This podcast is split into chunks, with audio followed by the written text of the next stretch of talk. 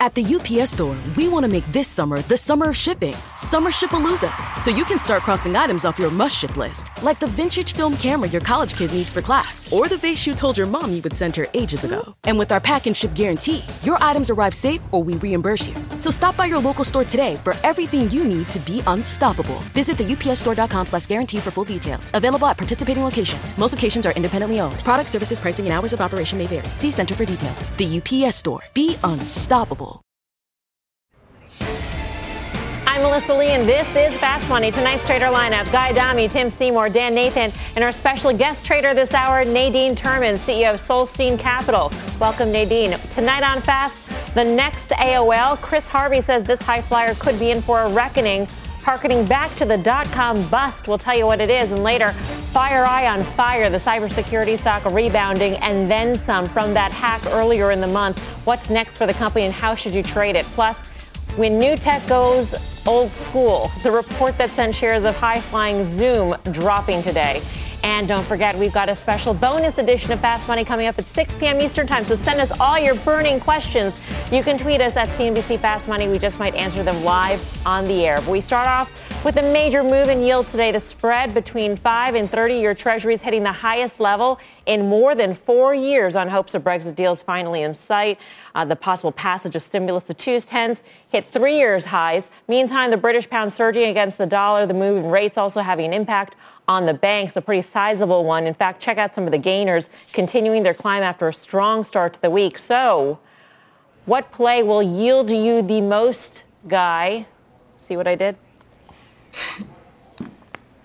What play will? Oh yeah, yeah, now, uh, yes, that's it's, it's you know it's well spent money on that Harvard education, Melissa. I have you know I have no doubt that you're basking in the afterglow of such a brilliant. Uh, what, what do they call that? A pun? Is that a pun? Is that what that's called, Anna? I think. Anyway. Listen, good for Tim. Good for Dan, by the way, and welcome Nadine. Banks have been the way to be. It. We we the place to be. We've talked about that. We tried to outline in mathematical equation why a name like Citibank should trade up to 61.5, 62. I know a lot of people have been outspoken about JP Morgan. I think Dan mentioned that Morgan Stanley was the best looking chart he's seen in a while a few months ago. Blackstone making a new high. So the banks still work, although given these levels, they're probably due for a pause. And good for Tim on the resource trade. We've talked about that now seemingly the entire year, and that continues to work. Had a bit of a pullback a couple weeks ago. They seem to be back on the train again. If you continue to think that yields go higher, I think those stocks continue to go higher. I mean, we mentioned Brexit. We hardly ever mention Brexit. Uh, it is the, the process that I wish would just either happen or not happen. but the fact of the matter here in, t- in, in, today's session, Tim, is that it had a giant impact on the move in the dollar. We had the Dixie actually approaching uh, our year lows here. And this is a trend, obviously, that's gone on all year. If you pull up the year-to-date chart on the dollar, it's about down about 7% for the year, Tim. So the question is, does this weakness continue? Um, and is the resource trade, EEM, all those trades tied to a weaker dollar still work next year? Yeah, they, they definitely work. I, I definitely think they're they're part of this inflationary, reflationary dynamic with asset prices overall. As the dollar weakens, everything gets more expensive. I mean, there's good news and there's bad news. Um, I think there's potentially a lot of bad news that could come. But it, and if you look at that Dixie chart, um, you know, a very wide range on this is 81 to, to 110. Um, but there's no question that if we kind of drop below these uh, these levels around 89ish, you, you could see the next move lower. Meanwhile, rates go higher uh, as more fiscalist gets chucked into into the mix. And this was the formula that, that a lot of people said was going to lead to lower dollar, higher rates. It's playing out. We also had rates that, that you know, after really starting to make a move uh, you know, six weeks ago, went through this convalescence period where um, you know, really we have found a digestive you know, base where I think that I do think they're moving higher, and, and I do think banks have a lot of room to go higher. Uh, you, you've taken pressure off the regulatory dynamic. Everybody thought the Biden administration meant uh, headwinds to banks uh, in terms of regulatory. The stress test at least highlighted that banks do have capital to give back to investors. Uh, the, the steepness of the yield curve uh, is a one brain cell for people on banks. So there's no question banks should be breaking out here. And they offer the most value in, in a market here. So yes, banks, resources, and EM stay in those trades. Nadine, what's your take on, on whether or not the steepening of the curve continues, or is it going to be like a rubber band where we approach one on the 10 and then we, we sort of pull back? Well, I think that Tim is right that it is a play to go towards, but you have to trade it. The dollar down is now a consensus trade. So while we had a lot more conviction when it was non-consensus, so the opposite of that is EM up, materials up, Bitcoin up, a lot of different things do well when the dollar goes down. Once it becomes consensus, we have to be a little more careful. We become traders in those securities versus intermediate term holders. So what's your trade? well, coming into the day, we were short uh, and TLTs. So that's the extended duration treasuries uh, and called the intermediate term treasuries. And I've never seen such a, a big pop uh, down. So EDV was down over 5% today, which is a very large move for treasuries. So we took that off the table. So what I like to do is if I get overpaid, so Santa delivered early his Christmas gift to me, so I just took it off the table. Dan, you like to be contrarian. Do you think those the trades are, are now, I mean, EEM, banks, is that now consensus?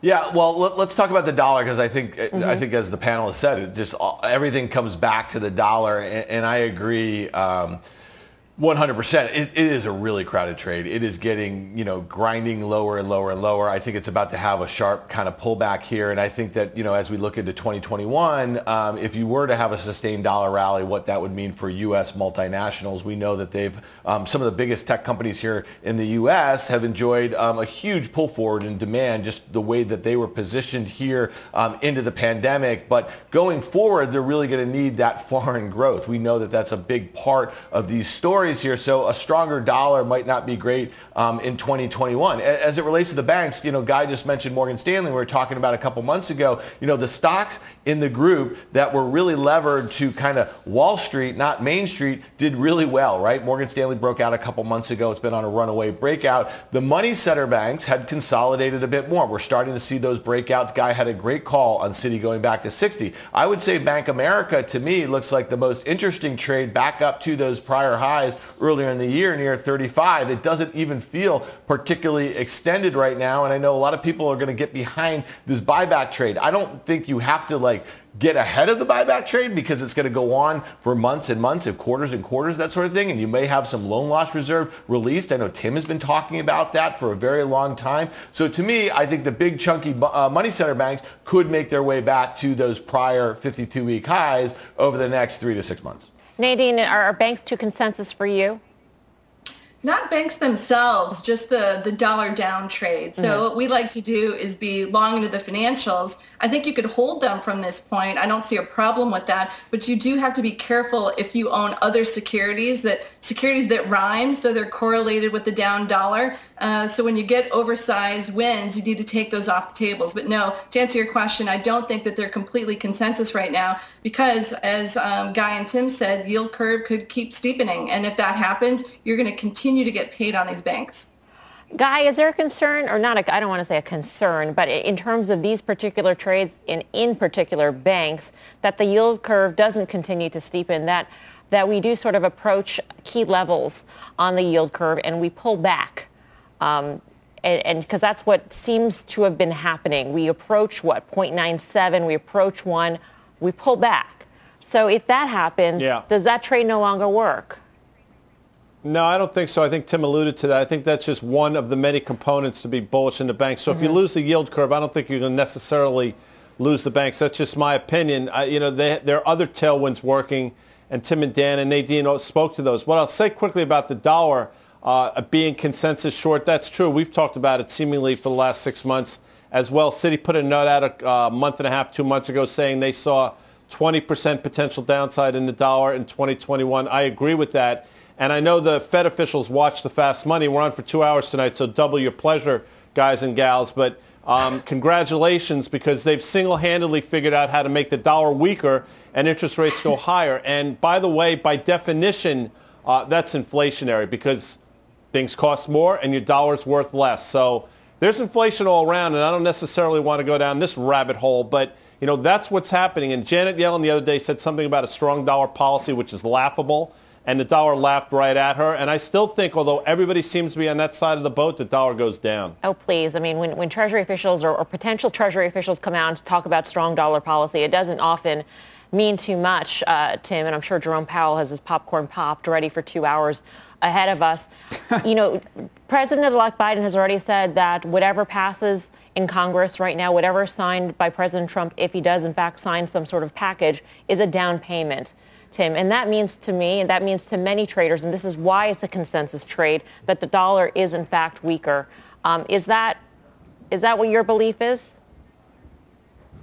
Yeah, and, and we're, we're, we're having a, a thoughtful conversation balancing technicals and fundamentals and, and, and momentum, essentially. And, and look, the, dollar is a fundamentals trade right now. First of all, if you look at the Dixie and the components, what make up the dollar basket, it's 65% euro um, which, you know, for all Europe's problems, uh, the, the technicals and fundamentals around the euro are actually pretty good. And, and it's actually a current account surplus, uh, uh, you know, marketplace uh, for the euro. And so if you think about the, the dynamics around the dollar, you think about where industrial growth, and we've had a manufacturing rebound in Asia ahead of what's happening here. You know, this is this is why this is a consensus trade, and I worry less about that. And and and again, moves in the dollar, moves in commodities, um, and moves in rates many times are longer term cycle trades. I don't think that if we actually have structural weakness in the dollar, it goes away overnight. Yeah, day to day, week to week, we've seen momentum here. Um, but I, I, I believe some of these fundamentals are well intact and and uh, you know Jiffy Pop aside, which by the way we've been doing a lot of during COVID, uh, and that's a good time if you haven't done that in a while. Um, I, I, think you're going to see uh, more pressure uh, upwards on rates. Remember, normalized rates coming into COVID were even on the low end of where we were coming from, 160 on the 10-year. You know that's where we should be, uh, and when we come out of here. So I don't. I think we've got a ways to go. Here's oh Guy has his hand raised. Yes, Guy Adami, you have a question. Yeah, yes, because we have, I actually, not a question. This is one of those the more you know NBC things, which I love. I haven't started one yet, but I hope to. But this might get me on the track. Um, for you folks out there that have the Jiffy Pop, you should wear an oven mitt because the metal handle, when you shake it across the, the open flame, gets very hot and we don't want any of our fast money uh, fans and viewers to burn their hands. Back to you, Mel. Do, do you not own a microwave, Guy Adami? Um, that will be on the Christmas Hold on, you can't put Jiffy Pop in the microwave. I, I, don't think that. I don't think there is that thing that you shake on the oven anymore, on the stove anymore. I just think it doesn't yeah. exist. Um, here, here is what could be an ugly side effect of rising rates, and that is rising mortgage rates.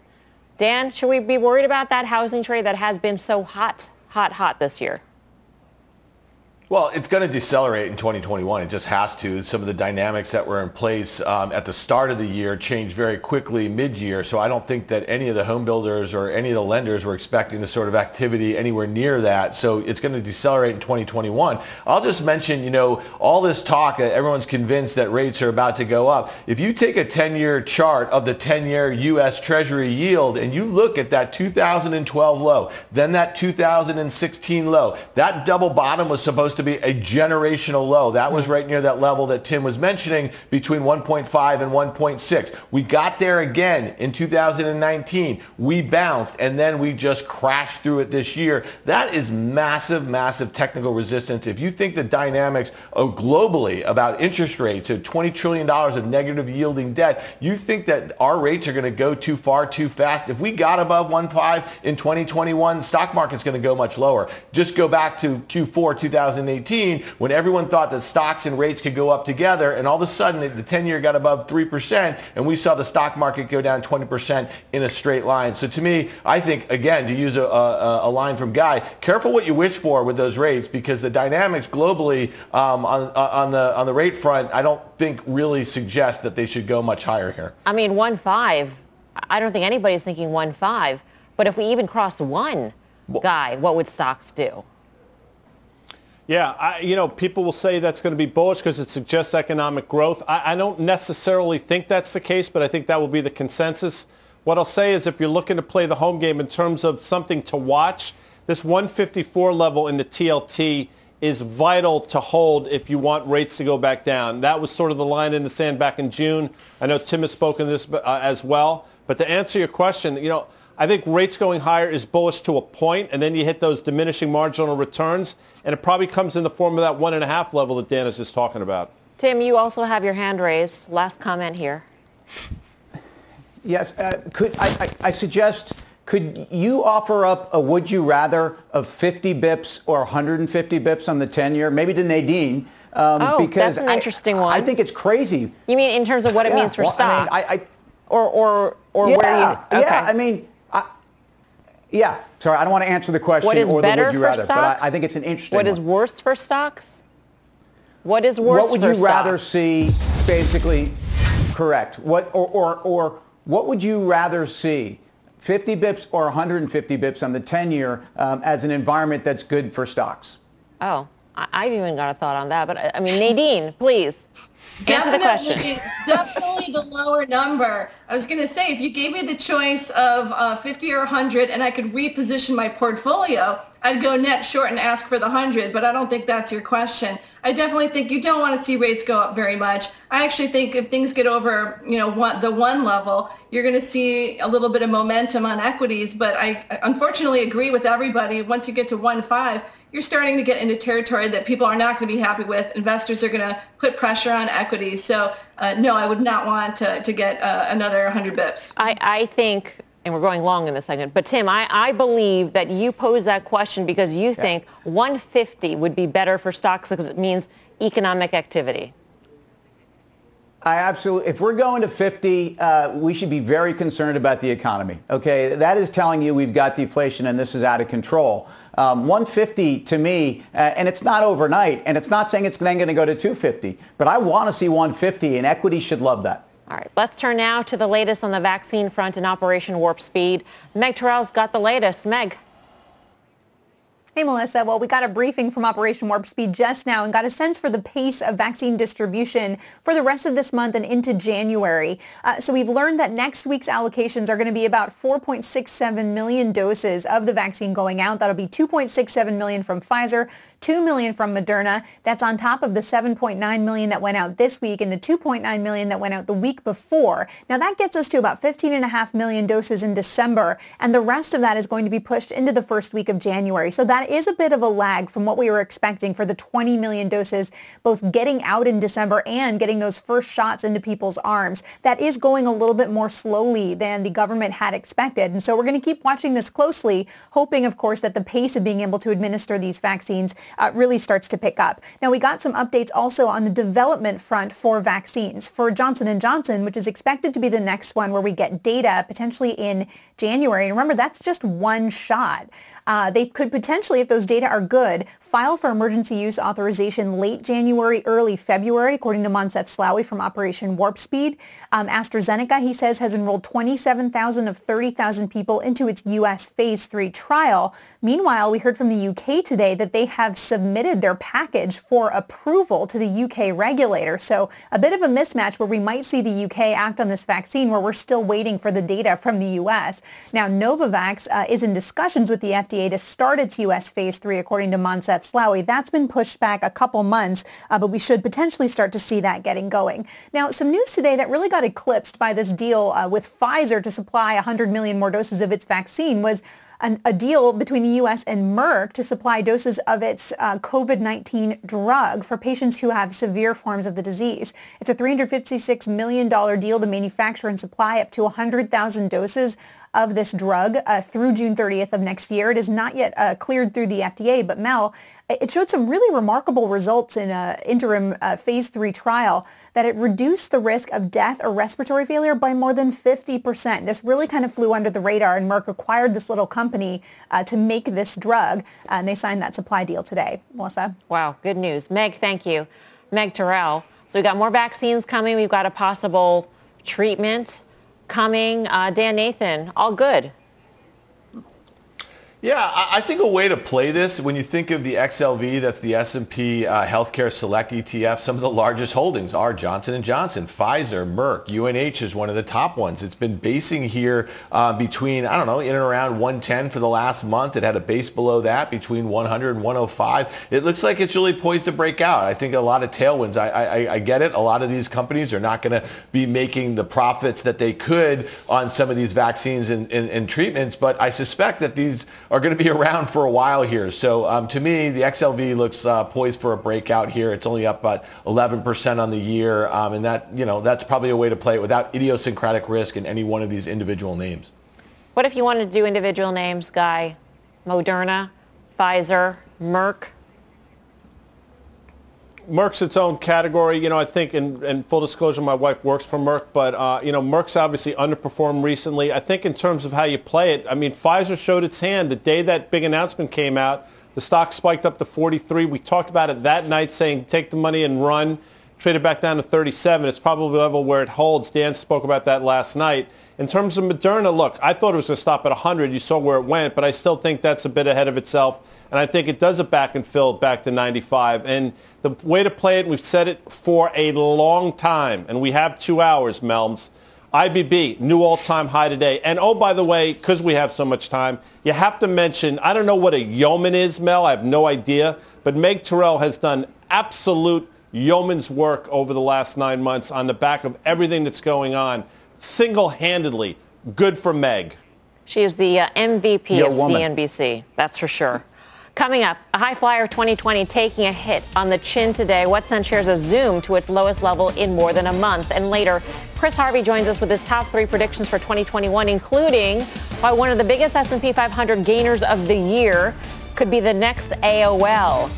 Break out the Jiffy Pop. Lots more fast money straight ahead.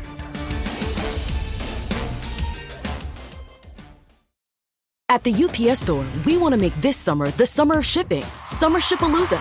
So you can start crossing items off your must ship list, like the vintage film camera your college kid needs for class, or the vase you told your mom you would send her ages ago. And with our pack and ship guarantee, your items arrive safe or we reimburse you. So stop by your local store today for everything you need to be unstoppable. Visit the UPSstore.com slash guarantee for full details. Available at participating locations. Most locations are independently owned. Product services, pricing, and hours of operation may vary. See Center for details. The UPS store. Be unstoppable. Welcome back to Fast Money. Take a look at shares of Zoom dropping more than 6% today. The work from home darling reportedly considering expansion into other corporate services like email and calendar offerings. That's according to the information. So um, what do you make of a company that revolutionized the way we communicate getting into a, um, let's say, less than revolutionary technology? Dan, email, calendar services, does Well- it sound like growth to you? Well, it sounds like keeping your user in one place and on one platform, and that makes a lot of sense. I think we've talked about this on this show, especially over the course of the spring and summer when the stock was just skyrocketing higher. I mean, if I were these guys, I, I might take a look at, at like Asana. This was a company that went public um, a couple months ago through a direct listing. It's got a four and a half billion dollar market cap. That's exactly what they do. They were deemed to be a Slack competitor. We know that Salesforce made that bid um, for Slack. I, I think Zoom I think it would be rewarded by shareholders if they were to do this. I don't think, you know, obviously it would be a dilutive deal, but I think that you're going to want to see how this company is going to kind of grow into this market cap, um, despite the fact that they are profitable right now. Asana is not. But to me, th- that makes perfect sense. And I think Zoom shareholders would be happy about a deal like that. Yeah, D.A. Davidson said that Zoom, about this report, that Zoom is proactively investing in growth opportunities. And what Dan said in terms of the stock reacting well to an acquisition, Nadine, that would be unusual. Usually with a big growth company, you want to see them grow, not acquire growth. Sure, especially when it's in definitely could be called tangential uh, business, but in this case, I kind of scratch my head. So I'm a little bit on the opposite side of the coin as Dan here. Um, I remember back in DaVita, obviously they were a leader in dialysis and they started spreading their wings in other parts of healthcare. They got to be a disaster. So you really have to say, why are they doing it? Is there not other, are there not other better capital allocation opportunities that they have? Do they have to be going after areas that already have leaders in the space, whether it's Google, you know, Microsoft or other players. So I, I'm more in the camp of, luckily I don't have a dog in this hunt, but if I did, I would act uh, like the investors did today. All right. We're just getting started here on Fast Money. Here's what's coming up next. We're counting down to the first trading days of the new year. And Chris Harvey's got a stark warning about one of 2020's high flyers you won't want to miss. We'll tell you what it is and how you should play it. Plus, taking the court. What a new season of pro sports will look like and what it could mean for sports betting. We've got that and a lot more when Fast Money returns.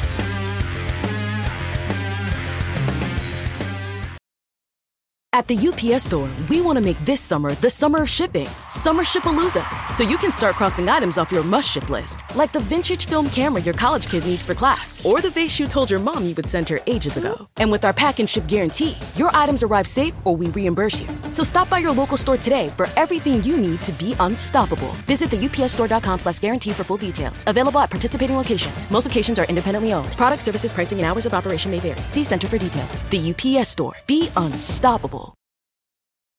Earning your degree online doesn't mean you have to go about it alone. At Capella University, we're here to support you when you're ready. From enrollment counselors who get to know you and your goals, to academic coaches who can help you form a plan to stay on track. We care about your success and are dedicated to helping you pursue your goals. Going back to school is a big step, but having support at every step of your academic journey can make a big difference. Imagine your future differently at capella.edu. Welcome back to Fast Money. Wells Fargo Securities putting out its list of top predictions for 2021. So we're going to count down the top three with Chris Harvey, the firm's head of equity strategy. Chris, welcome. Good to see you. Um, let's start off too. with uh, number three, and this has to do with Republicans retaining control of the Senate. What does this mean for the markets? So, so what it means for the market, if the Republicans do retain control of the Senate, typically the returns to the equity market are much better but more importantly, we have a stable tax regime. And with a stable tax regime, what we expect to see in 2021 is significant amount of M&A activity and buyback activity. What you have are low funding costs, you have pent-up demand, you have an improving economy, and you have more than a trillion dollar additional money on corporate balance sheets. And that's going to burn a hole in people's pockets. So if the Republicans stay in control, expect more M&A, more buybacks in 2021. All right. Um, prediction number two. This one's puzzling to me, at least. The chart no longer needs to look good. what does that mean? all right, Melissa. For for years on end, we were very flip, and we were saying, "Hey, chart chart looks good." And, and what we were saying is, momentum strategies are going to work. Stocks that go up will continue to go up. Stocks that go down will continue to go down. And being a contrarian really doesn't work, or it's not going to pay out very well. But now what we're saying is, this looks very much like 2003, 2009 when momentum strategies performed exceptionally well going into the recovery, people ran to them as a recession occurred, similar to what happened this year. But as a recovery unfolds, people want to get more exposure. PMs want to get more cyclicality. And what happens is momentum strategies become a contrarian indicator. And what you want to do is you want to you want to invest in the chart looks bad or those broken charts. Things that have performed very well, we think are going to be contraindicators. There's go- they're going to be a source of funds. So are the best days of tech over? Did they happen in 2020? I, I think we've had some very, very good returns to tech. And it's not so much that they're over, over, but I think in the short term, you need to look elsewhere. You need to get cyclicality in the portfolio. You need to get small caps in the portfolio, mm-hmm. financials, and, and, in addition to that, higher COVID beta plays. All right. Um, prediction number one. This is the interesting one. Tesla yeah. becomes the new AOL. Right. Now, is this the AOL so, that was acquired by Time Warner, or is this the AOL of today? This this is the AOL of 1998, December of 1998. Mm-hmm. And so what we're doing is we're not making a stock call here, but we're saying this is a sem- that was a seminal event. This is also a seminal event. And what that marked was the beginning of the end for growth technology, but really growth at any price. And what happened is AOL went into the S&P 500 in December 1998 99 was a fantastic year for tech, fantastic year for growth, but in the following several years, many of your tech and your growth companies lost 50 to 100% of their value. And what we know in 2020, everything happens faster. So if it took 12 months for that to, to begin or for things to roll over, it probably takes th- six months for that to happen now. And so we think this is going to be a very similar event. People will look back at, at this in time and realize that this was the beginning of the end for that growth in technology and momentum strategies. Chris, I have a question for you. I'm trying to reconcile this prediction with the fact that implied volatility, if you're looking at it versus realized volatility on the SPY, it's plus 40%. So it's at a premium. For the NASDAQ, it's plus 70%. Those are really high numbers. The max that we've yeah. seen uh, in quite a long time is about 80%. So I'm kind of scratching my head when people are paying up for protection on something like tech how do you reconcile the fact that they're kind of already on the other side of that trade? Um, so what we've been seeing, and what I would say is we've been seeing the rotation since uh, midsummer, right? And the rotation is going to take a long time. This is going to play out not over weeks and months, but quarters and potentially years. Because if you look at the capitalization of a lot of the tech companies, a lot of the growth companies, it's significant. If you want to get cyclicality on the portfolio, you have to get into mid and smaller cap companies. That's going to take you a while to do that. With regard to realized vol and implied vol, one of the things we keep saying is we think volatility will be elevated for some time. It's not going to go back down to levels that we saw before. Have people got more defensive? We can look at this in a number of different ways. One of the things that we do know, and one of the things that we have seen is short covering has been very, very aggressive over the mm-hmm. last several months, and short interest is down significantly, especially in the small cap place, uh, space, and that's something to, to take note of. Chris, thank you. Happy holidays. Thank you. Chris Harvey, Wells Fargo. Um, Guy Adami, do you like any of Chris's predictions? You can say no. You can say you like well, none, none, of them. That's okay too. We said well, goodbye I, the, to him, so it's all the, right. the, the, we, we could buy the guest, so I'm not going to bring him back. That's just like the cardinal rule of fast money, number one. Number two, I, I, I thought AOL was a good thing. Like, I'm still confused over the AOL thing. I mean, that's me. You know I'm a bit of a dinosaur. Number three, I'm not convinced uh, the Republicans are going to win in Georgia, and I think the market's looking past the fact that with the, the chance that the Democrats do win, I think there's a real risk to the market on the back of that one. So maybe market participants are hoping for that. I'm not convinced that's the case. And the th- fourth thing, Mel, if I may, um, the former Miss Runner-Up USA, who's now in Tennessee, she just texted me and said, by the way, Melissa, there is Jiffy Pop, and they buy it in Tennessee. And I got the whole Twitterverse telling me the I same know, thing. I know. So there. We got I'm links just letting on you where know. to buy it. We got pictures. Thank you, Twitterverse, for keeping us updated on, on popcorn options. Coming up, we are heading into the cyberverse and digging deep into the surge in FireEye. It's a name that's been on Guy's radar for a while. We'll bring you the trade. And remember, there is a bonus hour of Fast Money coming up at 6 p.m. Eastern Time. If you've got questions for our trader panel, we want to hear them. Tweet us at CNBC Fast Money. We've got much more after this break.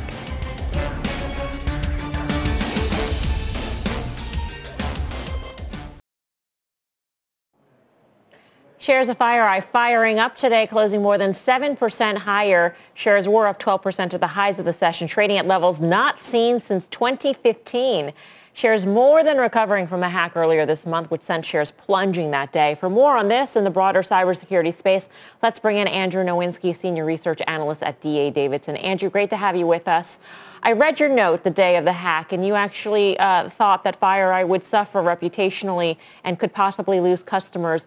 What happened in the course of, I mean, we know so much more about the hack. The FireEye wasn't the target per se, that there were other big companies, other government agencies that were targets as well. What makes this FireEye story compelling now? Yeah, thanks for having me on, Melissa. So hats off uh, to FireEye. They really, you know, took the high road with regard to this breach, which is definitely benefiting their stock. And if you look at the transparency they provided, uh, only about five to six organizations so far out of the 18,000 that were breached have even disclosed that they were breached, um, and none have provided any details on how it happened. FireEye provided a tremendous amount of insight on the breach and, and how it worked and what was stolen. And then second, you know, the 18,000 organizations that were breached, they will definitely need uh, Mandiant services that FireEye can provide for incident response to help clean up this breach. I'm sure Mandiant will be very busy going forward. Um, they're one of the top incident response uh, organizations in the world, uh, but it's highly unlikely that they have enough staff to meet demand. I'd, I'd say it's also a very low margin business, so it's uh, as an investor, you really don't want to see that kind of business increasing in, miss, in mix unless it's uh, significantly uh, driving the sale of their products. I hate to bring this up because it's typically a non-starter, but in this space, I think it's worthy of a question. Is this an acquisition target? I know it's been there for a while prior to this huge stock move. Potentially still could be at these levels? Yeah, yeah, fair question. So, you know, I think everyone uh, is in um, or covets the Mandiant uh, service that they have. It's the best-in-class incident response service, and that demand, demand for that service will be likely in demand from now for the next 30 years. There's, there's always going to be a demand for responding to breaches. The problem is the rest of their, you know, their portfolio, um, you know, isn't isn't best in class compared to some other solutions. I'd, I'd say, you know, number one, they didn't stop the breach. They did lose their red teaming tools and data. It also took them nine months to detect the malware. Now, no one can blame them for unknowingly receiving that malware from SolarWinds, and they certainly don't make all the security tools they use in their infrastructure. Know, but I would still question as to why why did their HX series not detect this malware? You know, we think CrowdStrike, which has a best-in-class solution, could have actually stopped this breach. You know, which would make FireEye less appealing as a uh, as a takeout candidate. So hey, it's Tim. So you may have just kind of given us, given me some insight into your my the answer to my question, which is the competitive landscape. Where where do you see FireEye? Where do you see the industry like CrowdStrike, who really does seem to be growing, especially within the Fortune 500 companies? Yeah, another good question. So uh, you know, first thing I would highlight is that if you look at the SolarWinds 8K from last week, they said the first thing that they did in response to this breach was to purchase the CrowdStrike software. And I think that many of the, the 18,000 organizations that were breached will likely follow this lead. So we do think CrowdStrike is, is absolutely best positioned in terms of the competitive landscape uh, and should benefit from that uh, going forward in, in 2021. Now, there's other other things that went wrong in this breach. There's a lot of different products that failed along the way after the mal- malware got in. Um, we think one of the best ways really to defend your organization from becoming the next victim is to embrace what's called the zero trust framework. We think Zscaler really has, is one of those stocks that's uh, completely built their entire organization around zero trust. Okta is another one, very complementary to zero trust. CrowdStrike also, very complementary to zero trust. Um, so I would say those are some of the top ideas in terms of you know who could benefit from uh, the competitive landscape going forward because of this breach. Andrew, great to speak with you and get your thoughts. We appreciate it. Andrew Nowinski, DA Davidson. CrowdStrike 52-week high yesterday. Zscaler, which you just mentioned, uh, new high in today's session. Nadine, is this an area that tempts you? You know, it reminds me of uh, what I tell my kids, right? When you have a problem, say it early and explain it and don't do it again. And I think that that's what happened today, uh, as you saw with FireEye. But as um, as we heard, basically it comes down to the products, and products are leapfrogging each other, and we don't necessarily know along the chain which products have had the problem or let the problem through. So I think you have to be pretty careful when selecting these companies, especially in the back of um, obviously the, the issue here. So it's not it's not an area that I'm playing in right now. I'm just letting it watch, and um, we'll see if something uh, surfaces that gets a little bit more exciting. Guy, just quickly, you've been hot on FireEye, but uh, Andrew brought up a good point in terms of the kind of business that might come from this hack is a lower margin business, which you wouldn't want. Yeah, I totally get it. And, you know, the other part about the FireEye move was when everybody else got hacked, I think that gave air cover to FireEye in terms of the stock. And we spoke about that a couple weeks ago. Look, the stock has now doubled apparently in like a week and a half, which is, as you know, completely ridiculous. And it traded 48 million shares, I think, today or just short of 48 million. It typically trades six. So you probably blew out a lot of shorts. You got a lot of late comers in. So if you're taking money off the table here, it's probably the right move. But the space is in play. We've talked about Palo Alto Networks seemingly forever. That seems to make a new all-time high every day. I think you stay with Palo Alto, take money off the table and FireEye, look for the pullback to the low 20s. All right, coming up as the NBA season kicks off, we are breaking down what investors should expect from the rest of the major sports leagues as we head into 2021. Plus, it's been a volatile year for stocks and option traders are foreseeing even more wild moves ahead. We'll tell you what they are looking at and how to play it. Much more fast money right after this.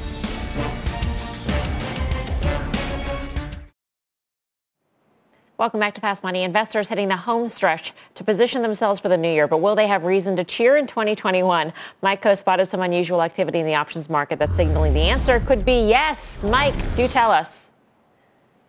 Yes, I was taking a look at the VIX index, the volatility index, and we saw puts outnumbering calls by more than two to one today. And most of that activity was concentrated in the March 21 and 20 strike puts. Now, everybody should remember, those are puts on the March VIX future, not the spot VIX, which is the number that closed at just over 23 today. So while we had thought last week maybe it might drop a little bit lower, it seems that options traders right now might be betting that the longer-term VIX futures will start to come in, and that could be a good sign. Dan, what'd you make of that action? Yeah, pretty interesting. Definitely on the put side because we know that there's just kind of a really interesting relationship to the put versus calls. The, the VIX will only go so low. I'll just mention this. If Guy is right and there are surprises in this Georgia Senate runoff in January 5th, 23 in the spot is going to feel pretty cheap if, if Guy got the move that he would expect on a unforeseen outcome. You think we go to 30?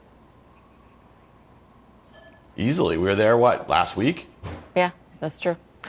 Mike, thank you. Mike Khouw. Up next, as the winter sports season kicks off, we'll break down how the stay-at-home environment is impacting sports betting and the media landscape. And don't forget, there's still time to send us your burning trading questions at CNBC Fast Money. We'll start answering them at the top of the hour. So don't go anywhere. This super-sized edition of Fast Money continues after this break.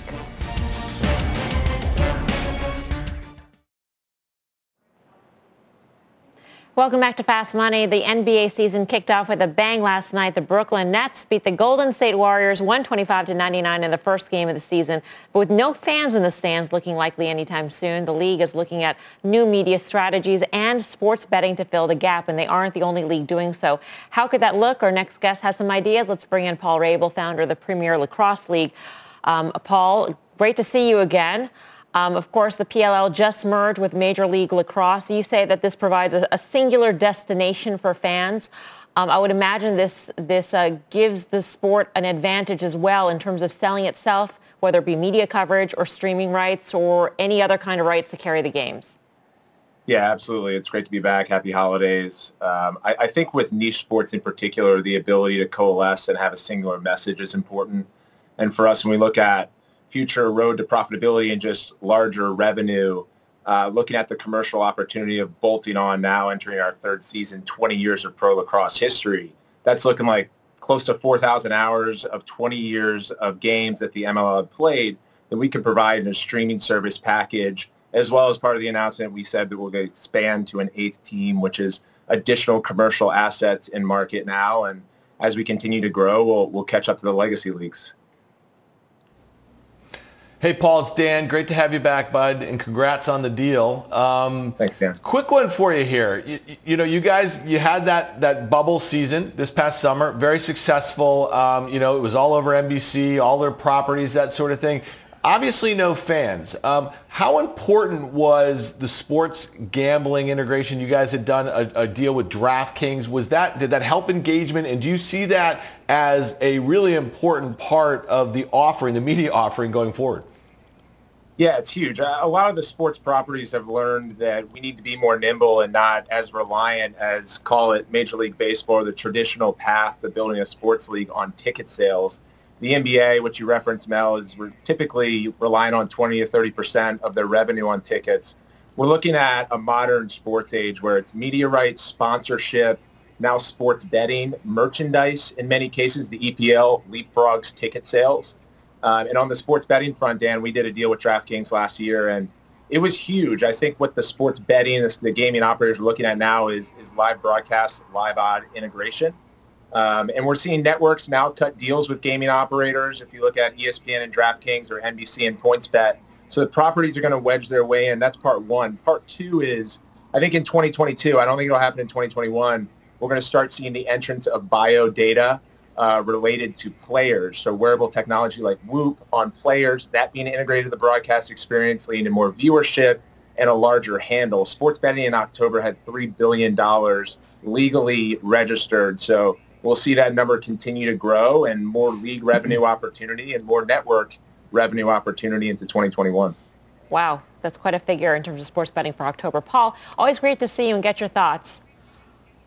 Thanks. Paul Rabil, happy holidays. Uh, Tim Seymour, you like the betting franchise. I do, uh, you know, and, and, I like what Paul has to say because he's he's giving us also a bigger picture look at, at sports media uh, and the sense here is that the, the engagement factor of which look, a lot of the networks are struggling with, whether it's you know linear TV especially though, um, and and I think you know sports is an opportunity to to really get the engagement going again. He's talking about um, you know metrics related to players and being able to actually uh, get deeper into the the underlying participants, but also just the odds and the sports betting that keep people glued to the screens. Um, question is who wins. And, I think there are new kings or the, the, the, you know, ultimately a changing of the guard certainly is going to include some of the biggest streaming companies in the world and not necessarily uh, some of the legacy players, although let's face it, Disney uh, and NBC and Comcast, certainly our parent company, are in as good of a place as most uh, of the legacy players. But uh, again, watch YouTube, watch uh, Amazon, and, and I think you're going to reset uh, the sports media world. Nadine, is uh, sports betting investable for you? It is, and I liken it to something like the cannabis stocks, where I don't have to be participating in the underlying product, uh, but I can like it and invest in it. And here what you see is just uh, the new generations mm-hmm. and the way that people want to spend their time and spend their money is just different from decades ago. Yep. And so I got to agree with Tim here that um, it's a place you want to be invested. We've been invested around the world in various stocks. Mm-hmm. Um, and so I like what I hear is that I don't have to watch lacrosse, but I totally get engagement. and I get the fact that you can make money from different sources that probably yep. have incremental profits that are more attractive than maybe even your underlying business. All right. Time for the final trade. Let's go around the horn. We start off with somebody who does like lacrosse a lot. Dan? yeah, um, good for PLL. Um, I like XLV here, breaking out. Nadine? It's Adyen, I-A-D-Y-Y, payment business out of Europe. Tim? Higher rates still okay for Sherwin-Williams housing trade. Guy? You know, typically I know much time is left in the show. Tonight I don't, but I'll say Rabil is a stud number one, and Blackstone I think continues to go higher, number two. Do not go anywhere. A bonus hour fast money starts right after this.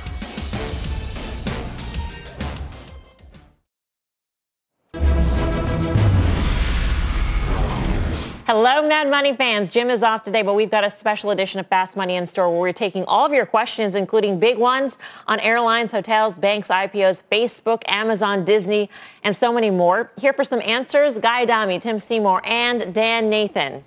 Well, it has been a big year for you individual investors out there. According to clearing data, your top trades have included airlines, Virgin Galactic, and IPOs. So let's start in that order.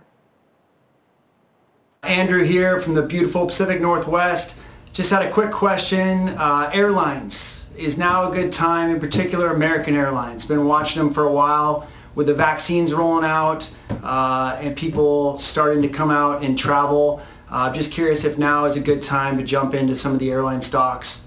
Uh, happy holidays to you and your families. Thanks a lot. Guy, what do you tell Andrew in Washington? PNW, they call that the Pacific Northwest. See, I'm hip. I know. Andrew, thanks for calling in. Listen, American Airlines actually traded up to the level we saw on June 8th, I think 20-ish, and failed, whereas Delta traded to that June 8th high and ratcheted through. I think that tells you all you need to know, in my opinion, about American Airlines. Tim can speak to this as well. But one of the things we've talked about now for the last month or so is the levered play is in a name called SPR, Spirit Aero Systems. That stock's been on fire and that's really levered to what's going on with Boeing. So Delta over American, SPR over both. You go for the airlines, Dan, or the parts suppliers to the airlines? Uh, I think you go for the airlines, but here's a little fun fact from the Pacific Northwest. Remember that DB Cooper guy? Well, I have a feeling that if you look at that picture, go Google it, kids. Guy Adami looks like DB Cooper. He jumped out of a plane back in 1971 in the Pacific Northwest. That being said, um, JetBlue I think is really interesting. I think you want to stay on these domestic plays. I think you want to stay with the ones that didn't have the max um, sort of exposure. And I'll just say this, I just booked my first flight in a year, which is kind of astounding when you think about how frequently we all used to fly, which will be 13 months from my last flight. That is just an astounding thing if you think about it. So to me, I like JetBlue. I like the domestic play here. And Tim, you are in actual airlines. Yeah, I, look, I, I, I, own Delta, um, I own a little Alaska, and I think this is a case where uh, you've had a very good run, and I think you need to be careful uh, about buying airlines that you think will normalize earnings faster. We know that the international is in a difficult spot. We know business travel, uh, which is the bread and butter, is going to come back more slowly. Uh, but I, I, do think you've got a case where best and breed have probably gotten stronger. Delta did nothing dilutive during this period in terms of their equity shares, and, and I'm a long-term holder. I can hear the internet breaking. All the people Googling DB Cooper and who is DB Cooper. Yeah, Guy, quick question for you. What? What is it? No, the, there's a problem now because I have to leave the show because I guarantee in about 30 seconds you're going to see the sirens from the the officials from the Federal Bureau of Investigation circling my house sure. because they've been looking for DB Cooper. Who's to say I'm not? And Dan just outed me on national TV, jerk. We'll see. Let's get to our next question. From air to space. This is Peter from Hackensack. Virgin Galactic stated mission, purpose, and vision caught my attention earlier this year. I've been day trading Virgin Galactic on the swings and have done nicely. I'm currently holding a large block of shares which I purchased at about 20. I'm wondering, should I go long on the entire position, trade some of it on swings, or consider other alternatives? Interesting question. Tim, what's the answer?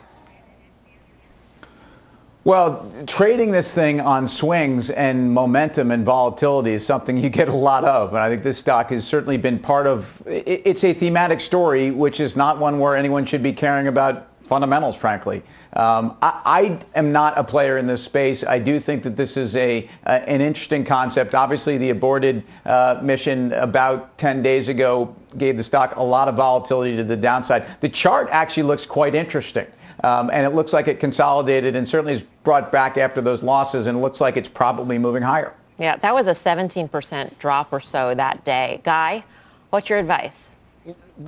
Well, I mean, if Karen Finerman were here, she would say correctly, it doesn't matter where you're long something. It only matters where it's, where it's going. So try to get that cost thing out of your head, number one. Number two, the stock has given you ample opportunities since the beginning of the year to trade around it. When I say opportunities, to Mel's point, it has 15, 20, 25% swing. So take advantage of that. Stay long a core position, trade around it. That would be my advice. All right, let's get to uh, our first question on 2020 IPOs.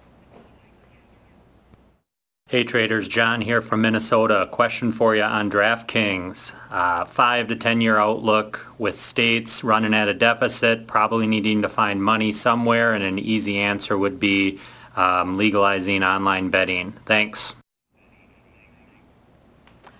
Dan. Uh, yeah, I think you have the time horizon correct, and I think you have the catalyst also very correct. And again, I think just like we were just talking about that last name, this stock has been very volatile, and there's going to be a lot of supply. It came public this year through a merger, through a SPAC, um, and there's going to be lockup. So you're going to have these periods where the stock sells off. There is a trend line. Go back to April, touch the early November low. If you get this thing back in the early, uh, the low 40s, that looks like a good opportunity to kind of reload. But I think around that same question of the last one one, I think you trade around a stock like this with the idea that you have a long-term time horizon and you always want to keep a core holding in it. It's an interesting notion that states need the money and so therefore we'll, we'll look to legalize something, Tim. And we saw that play out um, to some degree in the cannabis space and we're continuing to see that play out across states. Do you, do you believe this happens in betting as well? Look, there's rationalization around is this something that, that can raise money and, and how bad was it? And if we regulate it uh, and we actually make it transparent and we actually have the ability to make it safer, um, this is all good stuff. Yes, these are the same things that have gone on in cannabis. Um, I think as it relates to betting, it, you, know, it, you have some of the same risks. Obviously, well-defined risks in terms of uh, where betting has been uh, off limits for sports, and in fact, the embracing of the sports community and the the the co-branding. And you know, to me, um, I think it's very early days, and and Unlike Galactic, which I have trouble buying something that makes no money, DraftKings isn't going to make money uh, for the foreseeable. But the market share and the way you value this on a on a price to sales, but some percentage of this addressable market over the next two to five years, at least right now, is why I like DraftKings as one of the legacy players. Guy, you are nodding, I assume, in agreement. Uh, how many U.S. states are there? That's not a trick question. I know you know the answer to that. Five zero. Why? They're 50, half a 100. Well, you say half a 100 because if you say 50, sometimes it sounds like 15. That's another PSA.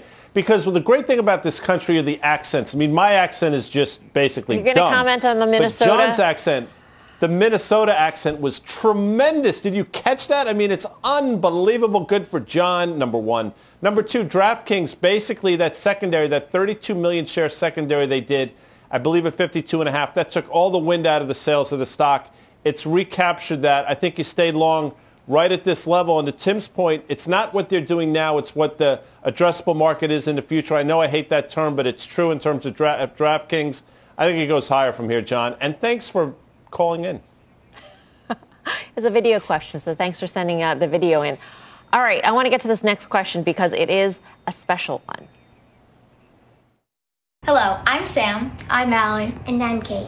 We have a special triple Christmas Would You Rather. When each of us graduated from kindergarten, we chose two investments. We all chose Disney, which has done very well. Our other stocks rely on strong consumers domestically and foreign. We want to know what you think of our stocks. Would you rather Starbucks, Apple, or McDonald's? Thank you and Merry Christmas. Sam, Allie, and Kate are adorable, and they are very astute investors. Um, Tim, what's your advice?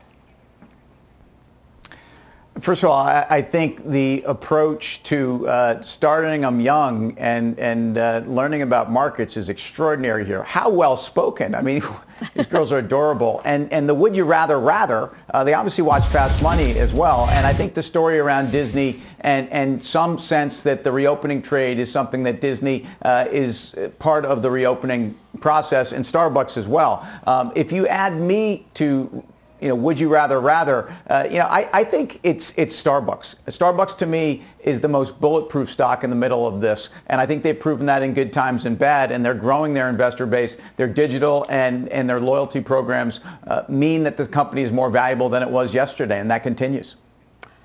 Guy, what's your advice to the to the three young ladies? Yeah, stay in school. That's my number one. I'm kidding. That's a joke, Mel. You can laugh. I mean, of course they're going to stay I'm in laughing school. They sound like the they, they sound like the Andrews sisters. It's genius. My would you rather rather are the ones they picked It would be uh, McDonald's. I, obviously, Apple's a great call, and Disney. I think there was just a price target raise on Disney. A lot of people think, Tim included, that thing's headed well north of $200 a share. But McDonald's is the standby. That's the staple. McRib is back. Comps have been fantastic. It's a technology play to boot. MCD, my play. We love the McRib, that's for sure. Dan, are you just going to confuse the girls and say Apple? well, it's a good thing. It's a good thing we didn't line up guys' three kids because they would have said Tilray, DraftKings, and Constellation, um, and I would say stay in co- uh, school, kids. Um, all right. The answer for those three beautiful young kids would be Apple, I think. You know, listen, I, I think a lot of the reopening trade um, is in Starbucks here. I think Disney, their streaming stuff is kind of accounting for a lot of the stuff that will be part of the reopening trade when that happens. Um, but right here, I just think, again, Apple looks poised to break out into the new year here. So to me, I like the Apple here. All right. Oh, by the way, girls, send us another video and let us know what you ultimately choose. We'd love to hear. Coming up in this special edition of Fast Money, answering your questions, hotel stocks versus Airbnb, and the return of the banks in 2021. We will be right back.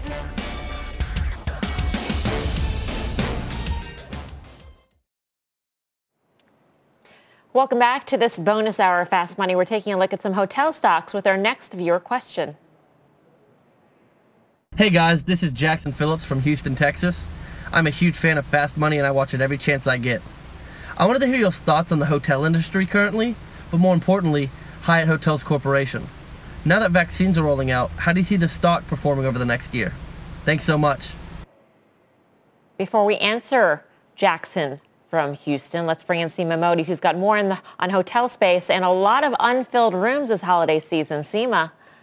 Yeah, it certainly is, uh, Melissa. Nearly a billion rooms left empty this year. That's a milestone that the lodging industry never thought it would see. And it reflects just how COVID, the migration to more remote locations, and the decline in international tourism has challenged the travel sector. Going into the new year, hotel occupancy, the rate continues to fall as COVID cases rise, currently at 38%. And that's one of the reasons many high-profile hotels have had to shut their doors this year. Get this, nearly 70% of properties in Houston and 50% in Chicago have fallen behind on debt payments. But the shares of major hotel operators, yes, they suffered at the height of the pandemic, but the promise of a highly effective COVID vaccine, that's prompted a rebound in Marriott, Hyatt, both of those hotel operator shares up 30% in the past two months. So how quickly will travel pick up? Well, UBS survey found that more Americans are getting more comfortable with the idea of taking a vacation four to six months out from now, Melissa. But then the key question is, will they pick a hotel or an Airbnb? That is a good question, Seema. Thank you. Uh, and by the way, we'll get to Airbnb in just a second, but we do want to answer the question on hotels themselves. So, Tim, what's your uh, answer to Jackson? My answer to Jackson is I, I think if you can be a, a longer term player, uh, then I think you and, and, can be patient and find the right balance sheets. I think I think this is a trade that's reasonably interesting. It's, it's a neutral trade for me right now. Uh, I think if you look at Hyatt, I, you know, their third quarter trends, they lost about $50 million. Uh, but if you look at where their, their revenue per available room, it's more than doubled off of the lows. And I think those trends will continue. And I, and I think it's a company that's well positioned. There are secular trends uh, that, are, that are also issues facing the industry. But um, I think Hyatt long term looks good. Dan, you just said you booked your first flight. So a hotel along with it. Yes? Yeah, so so listen, I, I think Tim really kind of laid it out pretty nicely there. I just say technically on the Hyatt, you know, seventy dollars where it's been basing above over the last month or so seems like really good technical support. Go back to 2019, that was the level it broke down below earlier this year when the pandemic made it very clear that people were not going to be traveling and staying in hotels. So to me, I think you have about ten dollars a downside if you have this um, reopening trade kind of slow down a little bit over this winter. But I think you have probably two, $20 of upside. So um, I like the trade if you can hang out with it right here. You agree on Hyatt, Guy? You like it? It went from 94 at its peak to 24, traded back to 78 level. I actually think it's going to go down first. They just announced expansion in Europe, I think on December 7th, which is probably about the worst time you could possibly announce expansion into Europe. And it's given you opportunities to trade in and out. I think it will give you another one, Jackson Phillips. And Mel, the most famous Phillips in Houston, as you know, is a great Bum Phillips, who famously said when asked about Earl Campbell's inability to run a mile, when it's third and a mile, I won't give him the ball. I'm just another PSA. I'm loaded with PSAs tonight, by font, the way. A font of knowledge guy tonight. Uh, as Seema has mentioned, hotel alternatives also in the minds of travelers and investors. Happy holidays. My question is about Airbnb. It seems that since its IPO, the stock has moved in opposite direction as traditional hospitality stocks like hotels and cruise lines. Is this your consensus? And if so, will this trend continue over time? Thank you. Dan, what do you tell Vince in California? That's a great question, Vince. And I would say it has more to do with the dynamic of supply versus demand. There just aren't too many companies out there that do what Airbnb does. Now, obviously, Expedia has a big part of their business that is um, that. So I just think it's investors who are th- saying to themselves, this thing just came public. I want exposure to this very disruptive company um, going forward. That's probably why you see money continue to go in there. Um, I like Airbnb. I think it's going to continue to just wreak havoc on the hotel industry, but the hotel industry will be around. Um, I just don't think you have to buy Airbnb right here. Yeah, I mean, you can think that something is revolutionary and you can think that something will gain share. It may not necessarily make a great investment at current prices. Tim, what are your thoughts? I, mean, you talk about at current prices. I mean, where this thing has come from on valuation in, in the last 18 months is extraordinary. Uh, and I think that's really what this comes down to for me. I, I, I, hate the valuation. Um, I think there needs to be some consolidation here. Uh, totally different industries on the same level. They also were revolutionizing transportation as a service.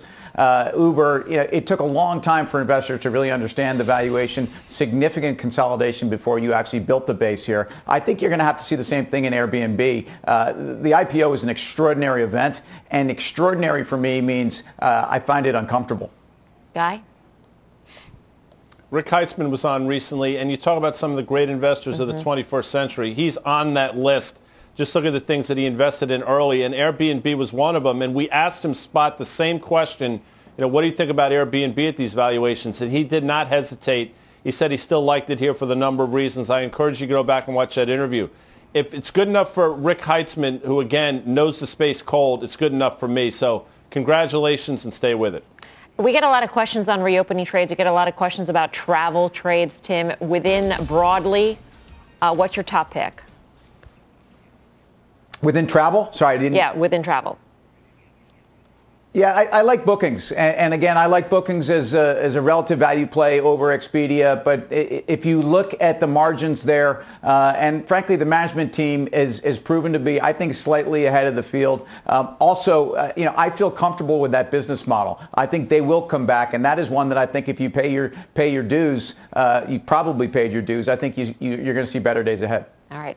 We've still got lots more ahead on the special edition of Fast Money. We're taking your questions. Up next, the battle of the banks continues. A revival in 2020. Could that continue to 2021? And the calls growing louder. Facebook's facing the possibility of antitrust regulation in 2021. We'll discuss that. We're back in two.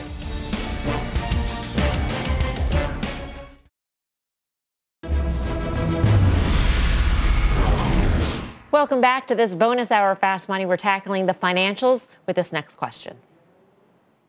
Hey guys, I was just wondering with the banks being able to buy back shares, I was looking to start a position. I was wondering which one you guys would uh, recommend, either Bank of America or Morgan Stanley. Thanks. Peter's got a would you rather. But before we get our trader's perspective, remember just a few days ago, Fast Money friend and technical analyst Chris Verrone of Strategas, he weighed in Our favorite name in the group, our favorite name for 21, really in any sector, is Morgan Stanley. I mean, no one has made Morgan, no one has made any money in Morgan Stanley in 20 years. That is changing here in a very, very big way. This is a huge breakout over the last several weeks here. I think any weakness into the new year should be bought. This is one of our favorite ideas. I think the banks in general are starting to assert themselves, and what we have said is a broad market, and the banks getting involved, I think, is reflective uh, of that. Dan, we'll go to you first. You actually uh, called Morgan Stanley one of your favorite names not that long ago.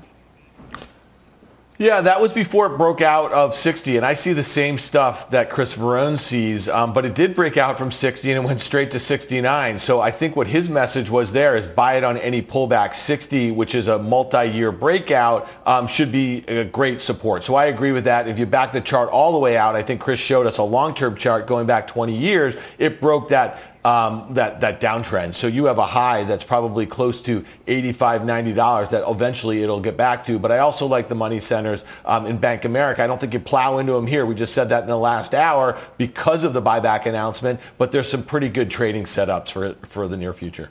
Bank of America or Morgan Stanley to answer Peter's question, Tim? Which? Morgan Stanley. Uh, you went on to ask Chris, by the way, uh, is this just in the banking space it's your top pick? And he went on to say, no, uh, this is one of our top picks overall, high conviction. And I think the Eaton Vance acquisition uh, on top of the E-Trade, but their, their move more into the asset wealth management businesses, which they were already incredibly strong in, has de-risked this company and put more consistent uh, revenue stream on top of this, which raises the multiple of the company. So I like Morgan Stanley. I, I do think, though, that and money center banks. It's why I had a little trouble answering the question. I like them both. Um, mm-hmm. But I think Citi and Bank of America are poised to outperform here because, in fact, they were the cheaper ones and have more operational leverage to all the trends that we're talking about that are tailwinds for banks. Yeah, I mean, I, I, think that's a key thing. One doesn't preclude the other in terms of investing in Morgan Stanley versus investing in Bank of America. And they do yep. expose you, Guy, to different things. But with that in mind, because I believe you like Morgan Stanley as well. With that in mind, which other bank would you pair with Morgan Stanley? So uh, yeah, I'll answer the question first. Joker, mm-hmm. Joker, and the triple. The answer is Morgan Stanley for all the reasons the guys just stated, and they have figured out how to be in three very distinct business models and succeed in each one. Good for them. Where else would I be? I think Citi. We outlined the argument for Citi when it was trading in the low 40s. How at 59% of tangible book, it just didn't make any sense. We thought it could go to 85% which coincided with 61 and a half. That's where we are now. I think Blackstone to go off the board for 500, Melissa, is very interesting. I think that just made a new 52-week high, and I think that's a name you can still be in at these levels. I think out of all of them, and it pains me to say this a great deal, because uh, everybody seems to love Goldman Sachs. I think GS is the paper tiger in this group. I think that that should be an addendum segment to Would You Rather off the board so I'll pose that same uh-huh. question. Ooh. If you go, had to go off the board, Tim, which financial? If I had to go off the board, uh, I'd, I'd, probably get into the question is, do you get into the insurance companies here, uh, which have very healthy dividend yields, and now we have a little bit more clarity? That's possible, but I, I, I again, I like the money center banks, and I want to be exposed to, to, to, Bank of America. That's actually that's on the board, isn't it? It is on the board. Um, yeah, you're not so playing the game let me, right. Let me st- Go ahead. Let, Try again. Let, let me go. Let me go with an HIG. Uh, I think an insurance play in the financial sector is, is going to continue to outperform. I know off the board is a little. It's it's puts you on the spot a little bit. You know, you have to think it's okay. off the board. That's what we're here for. You know, uh, uh, Dan, I'll, uh, same question to you. Yeah, um, American Express. It broke out on November 9th. That was the day of the, the, the Pfizer vaccine. Um, it broke out above 100, 20%, I think it was up that day. It came back in. I thought 110 was a good level here. Here it is at 116, down from 125 just a few weeks ago. So I like picking at this one, playing for a high back towards 135. I think that's where it was trading before the pandemic. Guy, you are on fire. First wrap it or scrap it, now off the board. So you get two gold stars for the month of December. All right, around the bend here, more of the special viewer-driven Q&A version of Fast Money, including will 2021 be the year of the tech comeuppance, Facebook and regulation, Amazon and unions? You asked it. We will answer it right after this.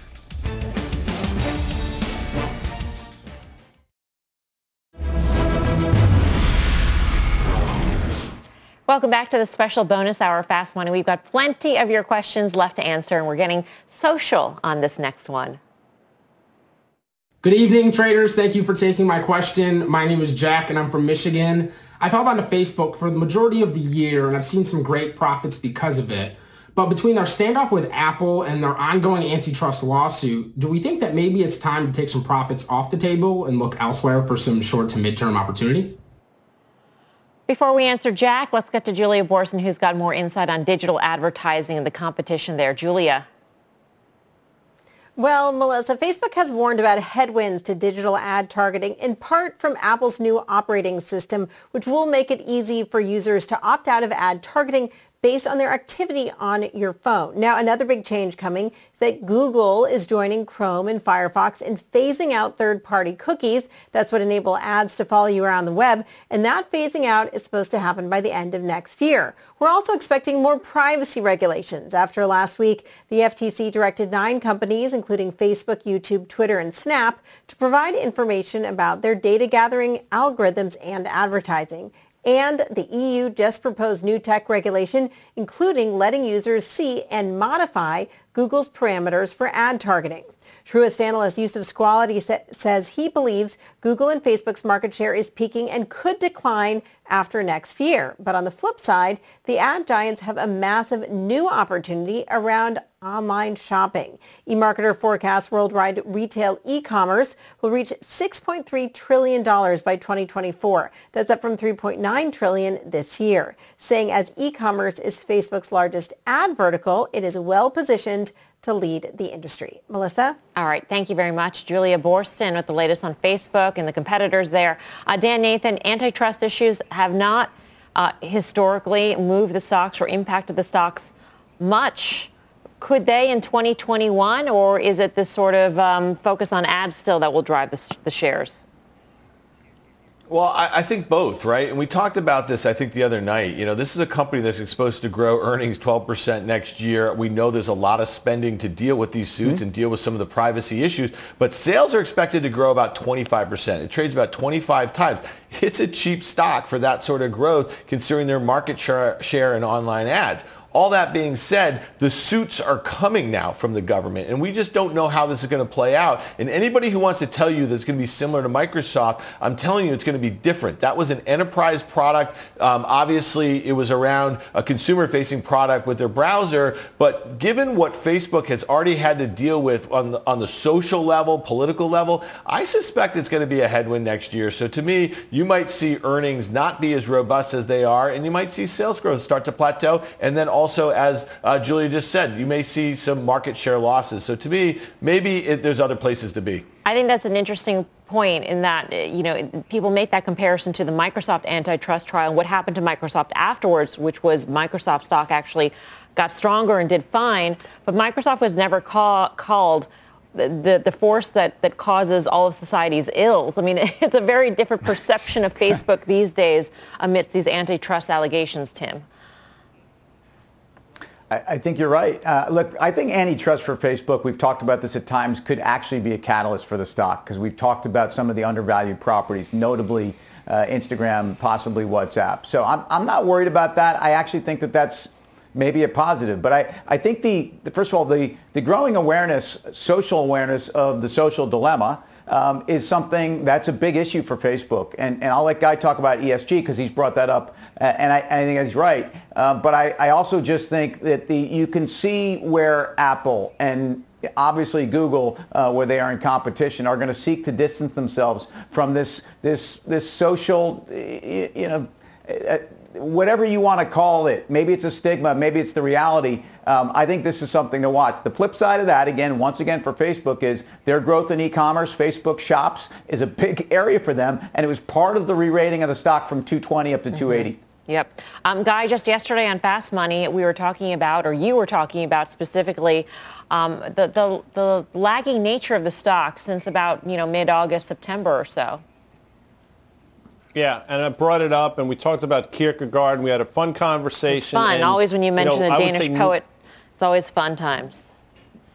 No, I, I find it to be, especially, you know, yes. and we can talk about it on a two-hour show this evening. But my point was, again, I, I'm, I don't, I've said it a hundred times on the show. There's nothing about Facebook I like other than the stock. And what I tried to point out last night was the stock has been lagging now for quite some time, and it's something to watch. And oh, by the way, all the things we talked about, the one thing that concerns me, the reason I brought up Kierkegaard was the existential risk, and I still say this, is ESG investing. To your earlier point, I mean, everybody seems to have a bullseye on the back of Facebook, maybe for justified reasons in terms of them being the ills of, of mankind and those types of things. But if they fall under the auspices of ESG investing, watch out. Just look what happened to tobacco and look what happened to the big oil uh, over the last year. I just think it's something you have to consider. And don't be so dogmatic in your views, folks. All right. We got more answers to your questions on this bonus fast money, including splits. They happen in both stock trading and track and field, but which will impact Nike more in the new year? We're back right after this.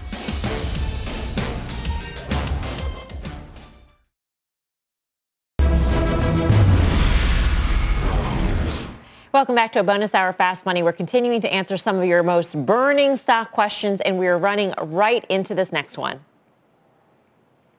Hey, Fast Money. My name is Vinny. Uh, big fan of the show. I watch all the time at Albert's Pizza. That's where I work. Uh, Long Island native.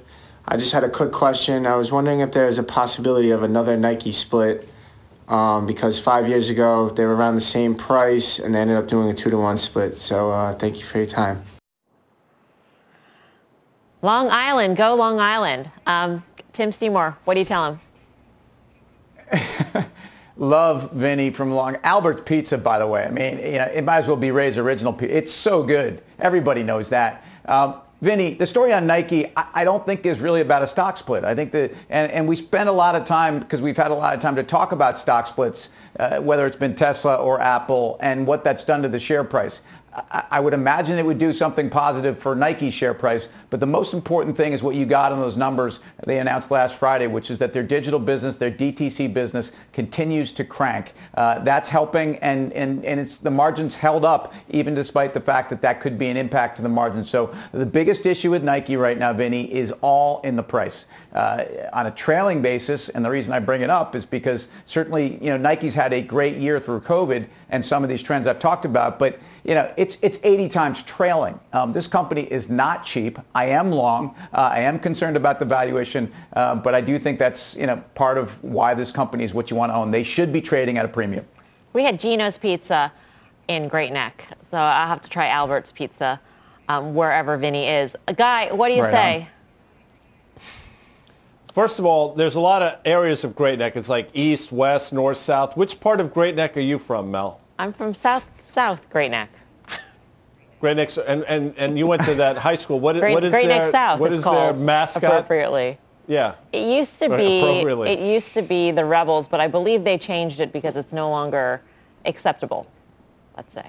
Uh-huh. Oh, yeah. so you don't know.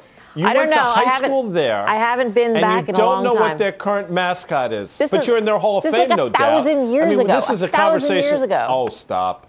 Anyway. Listen, if Vinny, I know you watched, we play this great new game called Wrap It or Scrap It with Maurice's kids, who are brilliant, by the way. And when we did this last week ahead of earnings, I think we said, wrap this sucker up, and they performed on the quarter. Listen, Tim's right, valuation is stretched, no question, but they guided higher for 2021, margin improvement. I think five different analysts raised their price target post earnings, and I think you stay with the stock regardless of whether or not there's going to be a split. All right, let's get to Frank in Florida. Hey, Fast Money. This is Frank from Miami. I wanted to ask you guys about AT&T. I feel like AT&T is not trading far off from its March lows and that people are underestimating HBO Max and the content that will come. What are your opinions of AT&T at this price? There are a lot of concerns about AT&T, Dan. T-Mobile gaining share, disruptions in the media space with all these streaming uh, competitors coming in. What do you make of the stock? You know, it's really ironic. Guy actually went through last night on the show about how T-Mobile um, on their wireless business has been eating their lunch, taking some share. You just obviously mentioned that. It's really interesting, though, that AT&T tried to buy T-Mobile years ago. The government wouldn't let it happen. And then what did they do? They started buying these media assets. They bought DirecTV. Um, they bought a whole host of things. Well, right now, they are literally trying to sell everything that is non-core, that's not bolted down to raise cash because they have to pay down a lot of that debt. And so um, to me, they're selling Crunchyroll. They're trying to get rid of um, DirecTV or at least a big stake of it. Um, yes, you will realize some really good gains off of HBO Max and that content that they have, um, but not until the picture becomes, I think, a little clearer with that wireless group. I think Tim's got a really good call on this. Big dividend. They need to pay down that debt, but the stock has been so bad that ultimately maybe you see this thing bounce in the new year. They've already stood by their dividend, so we know that's safe. Tim, uh, you, you own this stock. On the stock, um, again, we have to applaud T-Mobile and, and how they've completely turned the industry upside down and focused now on 5G and seem to be out front. Um, AT&T, this company, eh, yes, there's 100 $40 billion of debt. They've already paid down 30 in, in the last year. The free cash flow generation will be about 26 billion this year. Uh, the debt does not keep me up at night, it, it, at least in the environment that we're in. Uh, if anything, they've, they've done a very effective job of pushing out maturities and lowering their costs, their, their interest expense. So um, the key is around the content. And then the other part of it is, is that the core cellular business is, returns to some sense where uh, you know, it's not overly predatory. I, I, I like AT&T On the sum of the parts. Um, I agree. Dan hit the strategy stuff. They've probably made some major missteps here. Um, but a company that should have re-rated a bit uh, back to at least pre-COVID levels is, is trading very cheap uh, relative to that level. All right. Still more coming up on this uh, special Q&A edition of Fast Money, including Amazon and the impact of unionization with a vote close at a warehouse in Alabama and examining CVS as a distribution of COVID vaccines begins. We'll be right back.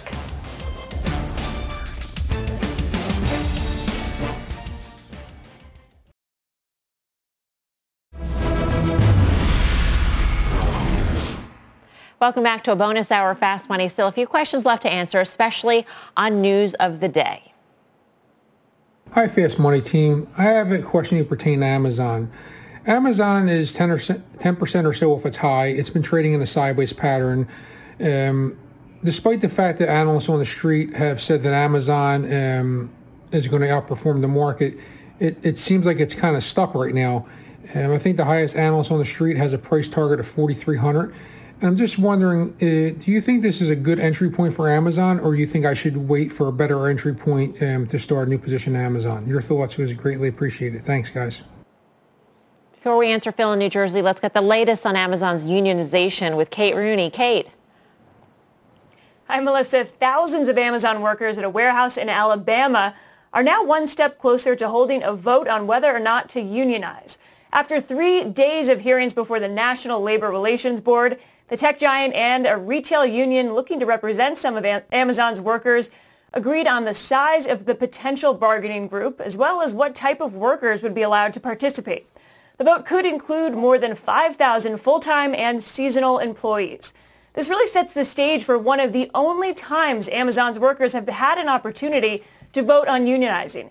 The last chance came six years ago for workers at a Delaware warehouse, which didn't end up passing. Amazon has gone on a hiring spree during the pandemic, adding about 1,400 employees per day.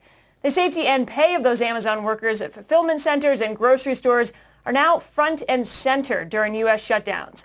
It's up to the Labor Relations Board to, to, to, determine how and when the vote will be held next year. It's expected in mid-January, but Amazon and the union still disagree on whether the vote should happen by mail or at the facility. Melissa.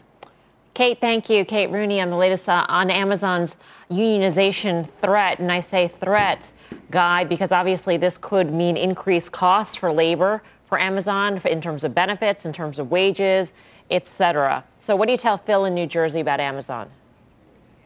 And obviously the concern there, margins would contract, and that's obviously one of the big, the big inputs there in terms of the stock has been margins. What I tell Phil is go back to September 1st, and I know he knows this, but the stock went from 35.50 to 29.50, basically in a straight line over a two-week period. We're in the middle of that now. In, terms of position, it always looks terrifying. I'd layer in. I mean, I, I never really say this, but in terms of Amazon, I think you can. You buy a portion here, and you look for potentially that move back to 29.50 to buy the remainder of your position. That's the way I would play it into 2021. Yeah. Tim, what's your take on this story? I'm less worried about the, the, dynamics of the story and the cost impact to Amazon. Uh, I, I, care a lot more about the e-commerce trends that are very much in their favor. I actually like the fact that the stock's been consolidating and underperforming a bit. Uh, I think the AWS uh, slower growth is a problem, uh, possibly for the multiple, but uh, I love the e-commerce trends. Amazon only dominates more next year. Yeah, so let's say margins get thinner. You got volumes up, right, Dan? And maybe volumes are up in a secular way, meaning they will stick higher because people have changed the way they shop.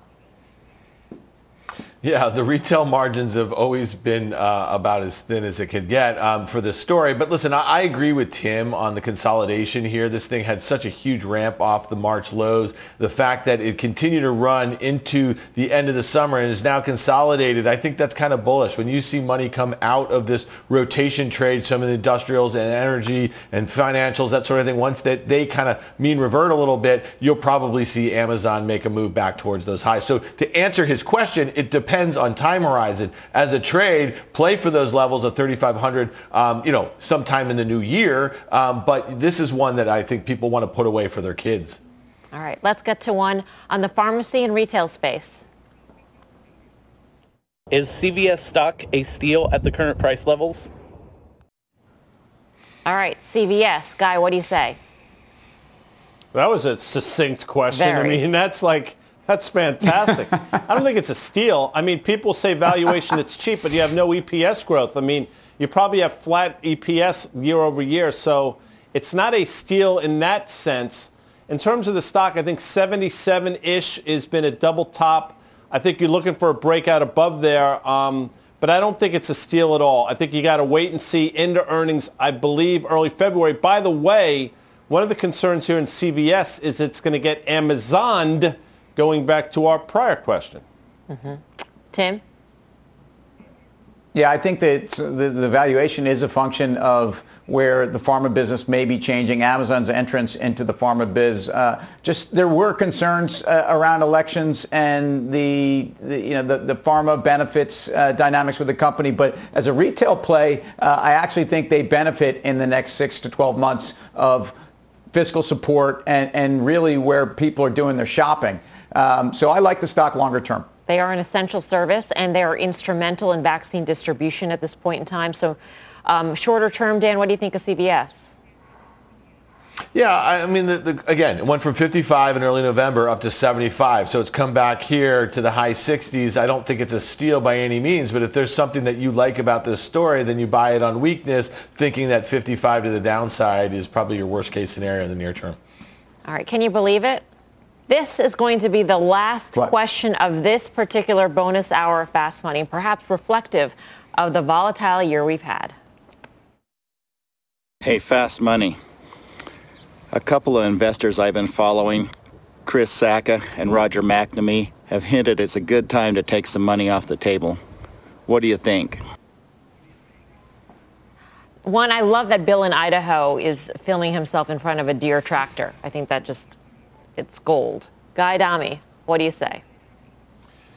I did some great fly fishing in Idaho. Um, wonderful state, by the way. And yes, I've been. I think Chris Sacca and, and Mr. McNamee, they're geniuses. And if they're getting cautious here, it's not a bad idea to be cautious. And I also love the fact that Shepard Smith might be sitting Kim, at his desk right now watching the end of this show, wishing that he was hanging out with us. That's just my sense. I believe that he wishes that he were hanging out with us, but he is off today. And the lovely and talented Oh, Contessa Brewer is going to be in, which is just as exciting, at least for me. Um, Dan Nathan, what do you say?